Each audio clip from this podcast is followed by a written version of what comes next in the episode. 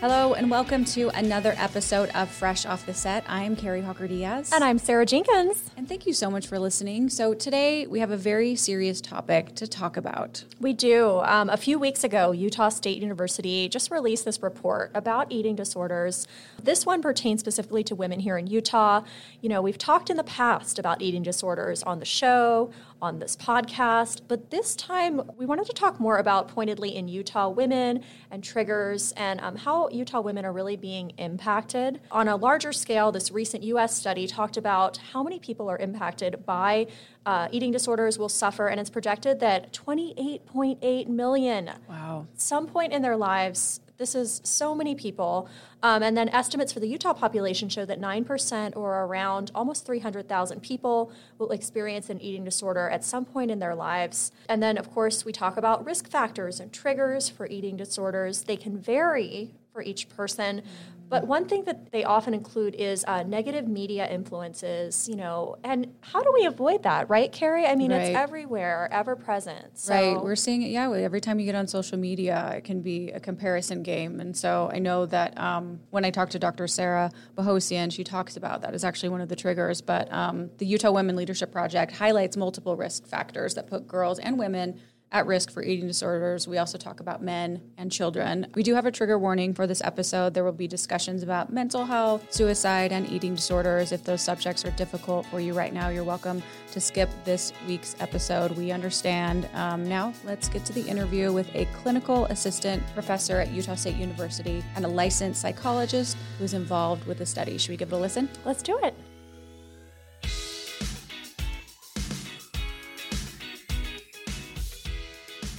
I am chatting with Dr. Sara Boghosian today. She's a clinical assistant professor at Utah State University and a licensed psychologist.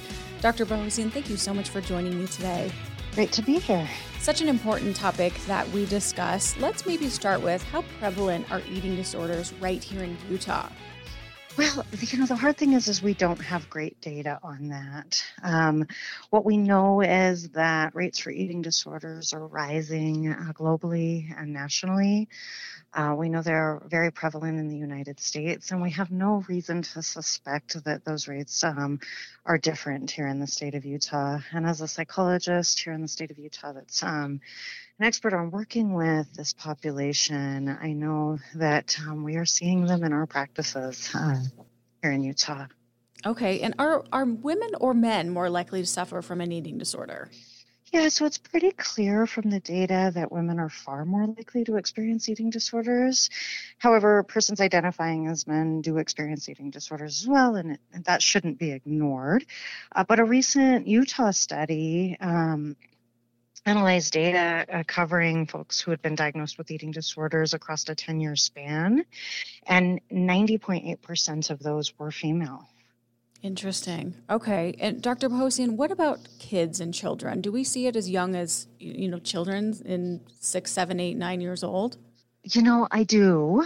Um, I do, which is a is a really sad thing to think about. Um, you know, there's um, some data to suggest that eating disorders are triggered kind of most often uh, right around puberty, and then again um, a, a little later after. Um, childbirth but we are seeing eating disorders emerging in young children as well Okay, okay. And and if we're talking about just the definition of an eating disorder, what is that? So, an oversimplified answer to this question, for the sake of time, is that an eating disorder is a disturbance in how someone is relating to food, body, and/or exercise that's interfering with their health and functioning in multiple areas of their life. Um, if it's important to note that a person does not have to be um, kind of statistically underweight in order to have a debilitating and potentially life threatening eating disorder. So, um, it, what we're most interested in when we're diagnosing eating disorders is the time that someone is spending thinking about worrying about focusing on food body and or exercise and that's more important than size in determining eating disorder status um, and so uh, the behaviors they're engaging in is what will predict um, the type of eating disorder that um, they would be classified as. Okay, okay, that's that's interesting. And and speaking of the type, there are different types. Let's talk about those for right, a minute. Right, yeah. So we've got a long list. Uh, uh, uh, fancy names uh, for these, you know, like anorexia nervosa, bulimia nervosa, other specified feeding or eating disorder, um, avoidant and restrictive food intake disorder, binge eating disorder. Um, these are just some of the different types of classifications that um, psychiatrists, physicians, and psychologists kind of have to, um, to sort of um, classify the type of eating disorder that we're treating. However, um, these are these distinctions are more important for the purpose of treatment planning and not it isn't that one is more deadly than the other um, right. you know they're all um, similarly dangerous. Um, and so um, you know sometimes in the eating disorder um, the world of sufferers of eating disorders, it feels like there's a hierarchy, a right one to have, a wrong one to have. But in, in my world, um, they're all um, devastating and dangerous. And um, deserve treatment. Sure, absolutely. Um, let's talk a little bit about the risk factors and triggers for eating disorders. I have a list here. Let's just talk about each of them. I'm going to start with I imagine social media is a big one. Right. Yeah. So it's pretty clear uh, that uh, societies um, with a greater focus upon image um, thinness and societies with um, greater access to social media um, have more eating disorders. Um, and, and, the way that I think about this is that um, social media allows us to do on a much grander scale what humans are mm-hmm. prone to do anyway, which is to compare our insides to other people's outsides. Meaning, you know, I'm sitting in in my messy life with all my messy thoughts and feelings and emotions and insecurities and fears and worries and hard hard internal stuff. And i'm looking at somebody on instagram and all i see is their shiny um, you know their smile their you know they're posting their good moment. And and so it sort of sets the stage um, for this kind of negative comparing that can be a big part of what triggers an eating disorder for someone. Sure, that makes sense. Yeah, that that absolutely can be a trigger. Um, the second one I have on here is pregnancy. Yeah, yeah. So it turns out that pregnancy can be a big risk factor for the development of eating disorders, and um, something like one in twenty women who, you know, have a pregnancy um, will um, struggle um, to navigate the changes in the body that come with that. Um, and then, you know, uh, folks can get in a big, big hurry to get back to that pre pregnancy body, that pre pregnancy weight. And that can be another point mm-hmm. that could mm-hmm. trigger engaging in behaviors that you then lose control of and can't stop. Sure, sure. Now, is this during pregnancy, doctor? After both? Could be either? Yeah, so uh, both. Yeah, both. Okay. Yeah. Okay. Um, number three, trauma. Right. Yeah. So trauma is consistently found in the research literature to be a common risk factor for eating disorders, um, and and this relationship seems to be related to the fact that engaging in eating disorder behaviors um, can come with um, some some relief. Um, you know, it, it's kind of uh, sometimes classified in with addictive disorders in that way, where it is kind of a way of coping. Mm-hmm. And uh, it can be a powerful distraction from things that are really painful to be with internally. And so sometimes folks um, with trauma can stumble onto eating disorder behaviors as a way of coping, and then it can kind of lose control of it. I, I feel like it's really important to, to mention that when I think about the etiology of an eating disorder, I rarely think of it as something where we would ever find a smoking gun or a, a set um, list of things that would trigger an eating disorder. It's a bit more like a perfect storm for each individual, um, where um, some combination and permutation of triggers add up to the culmination of an eating disorder and it's a little bit different for each individual and i've treated you know women with severe eating disorders who didn't have trauma in their backstory and and i've even treated individuals who didn't have the negative body image that is so commonly associated with eating disorders and of course that's rare but it, mm-hmm. there's not one pathway to the development of an eating disorder Sure, sure. Okay. Um, next on our list, number four, suicide.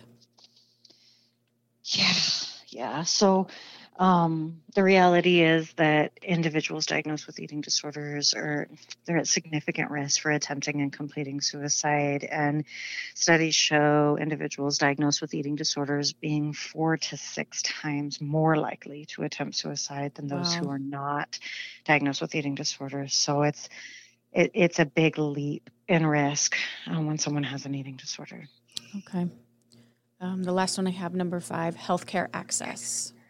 Right, right. So, um, you know, the reality is is that um, there aren't enough of us, um, really anywhere, but especially in Utah, in my experience, who have expertise and training in treating eating disorders. And the, the sad reality is that well intentioned, thoughtful, well trained providers who don't have this expertise um, can do a lot of harm in um, meeting with individuals with eating disorders. It can go the other uh, way. Yeah, because they don't have this training to, to catch it, to know what they're seeing, and to know what the recommendations would be. And, and the reality is, is that the way that we as a society broadly, but specifically as a healthcare system, attempt to address obesity um, actually serves to make eating disorders worse, and I would argue don't doesn't appear to be uh, positively impacting obesity numbers either. And so you can get someone in a doctor's office who appears to the doctor to be overeating. Um, you know, so they're getting recommendations to do more dieting, you know, um, and and in reality, they're restricting heavily. Um, and and so that's just one of the many ways that providers who don't have this expertise can do harm. And so, you know, I think what's really depressing to me is that there are folks suffering with eating disorders in our community who can't get in with an eating disorder specialist because there aren't enough of us. And so I would um, you know, if I could say anything on this podcast, I would be advocating for more resources to get folks trained because people don't want to be doing harm in their practices, you know, right. to get more training so that, you know, our medical providers, our dietitians, and our therapists out in the community kind of know how to spot an eating disorder and then respond appropriately. Okay. Okay. And uh, speaking of spotting a eating disorder, what are some signs that we can look for in a loved one or a friend? Right. So whew, I would say food restriction is probably the, the, the biggest sign. This would be present in all the different eating disorders. Um, and so they, someone could start restricting types of food that they eat or amounts that they eat. That would be a red flag. Um, preoccupation with food or dieting um, would would be another red flag. Social withdrawal um, is something that you see um, once somebody clicks over into the mindset of an eating disorder. Um, and then, you know, another red flag would be in, increased exercise behaviors, kind of rigidity with, you know, you know, I'm, I'm, I'm missing an important valued family event because it's my gym time um, and, and, and less relaxation time. People start to struggle to kind of be still and, and relax. Okay. Okay. Um, how, doctor, how can we help eliminate eating disorders from our lives and our society just as a whole and our community? Is there anything we can do? Right. So so some some tips as individuals, you know, we can read about healthy body image, we can expand and follow influencers in our social media that promote body acceptance and healthy body image. So we're kind of balancing out our feed. Mm-hmm. Um uh, and and not just having a feed that's overly influenced by perfectionistic body image standards. We can read about health at every size and intuitive eating, which are some great approaches to kind of think about our relationship with food food.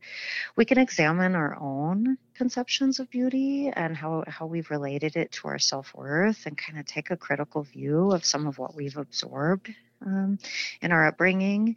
We can be more mindful about how often we're engaging in diet talk or um, negative talk about bodies, especially in front of children and teens who are really sort of developing their understanding of um, good versus bad, what is beautiful, where does worth come from.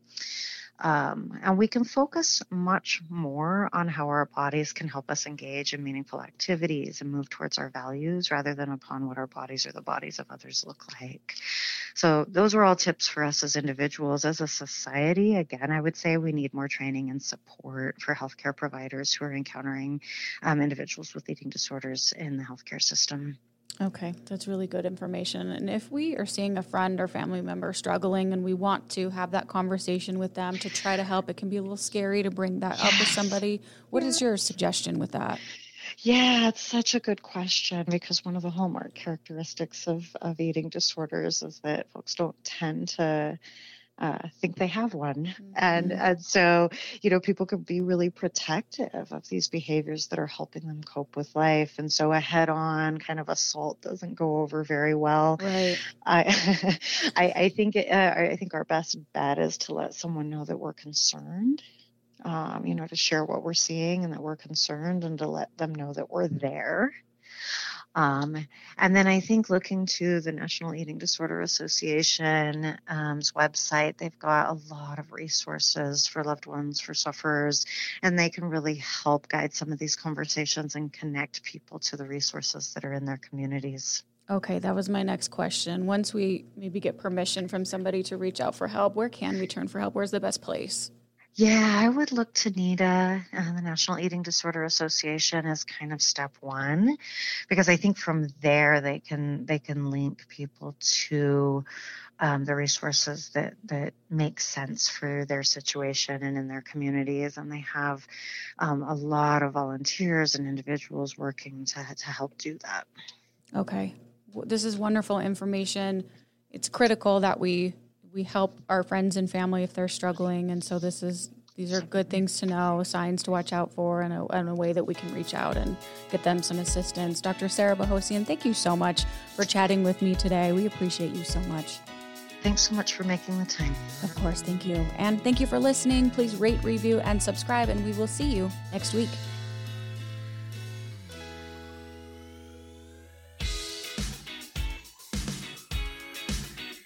Congrats, you made it to the end. If you want to continue to freshen up your day, you can watch us on Fresh Living every weekday on CBS Channel 2 in Utah at 1 o'clock. You can also watch us on our YouTube channel, KUTV Fresh Living, and follow us on social media. We will see you next week.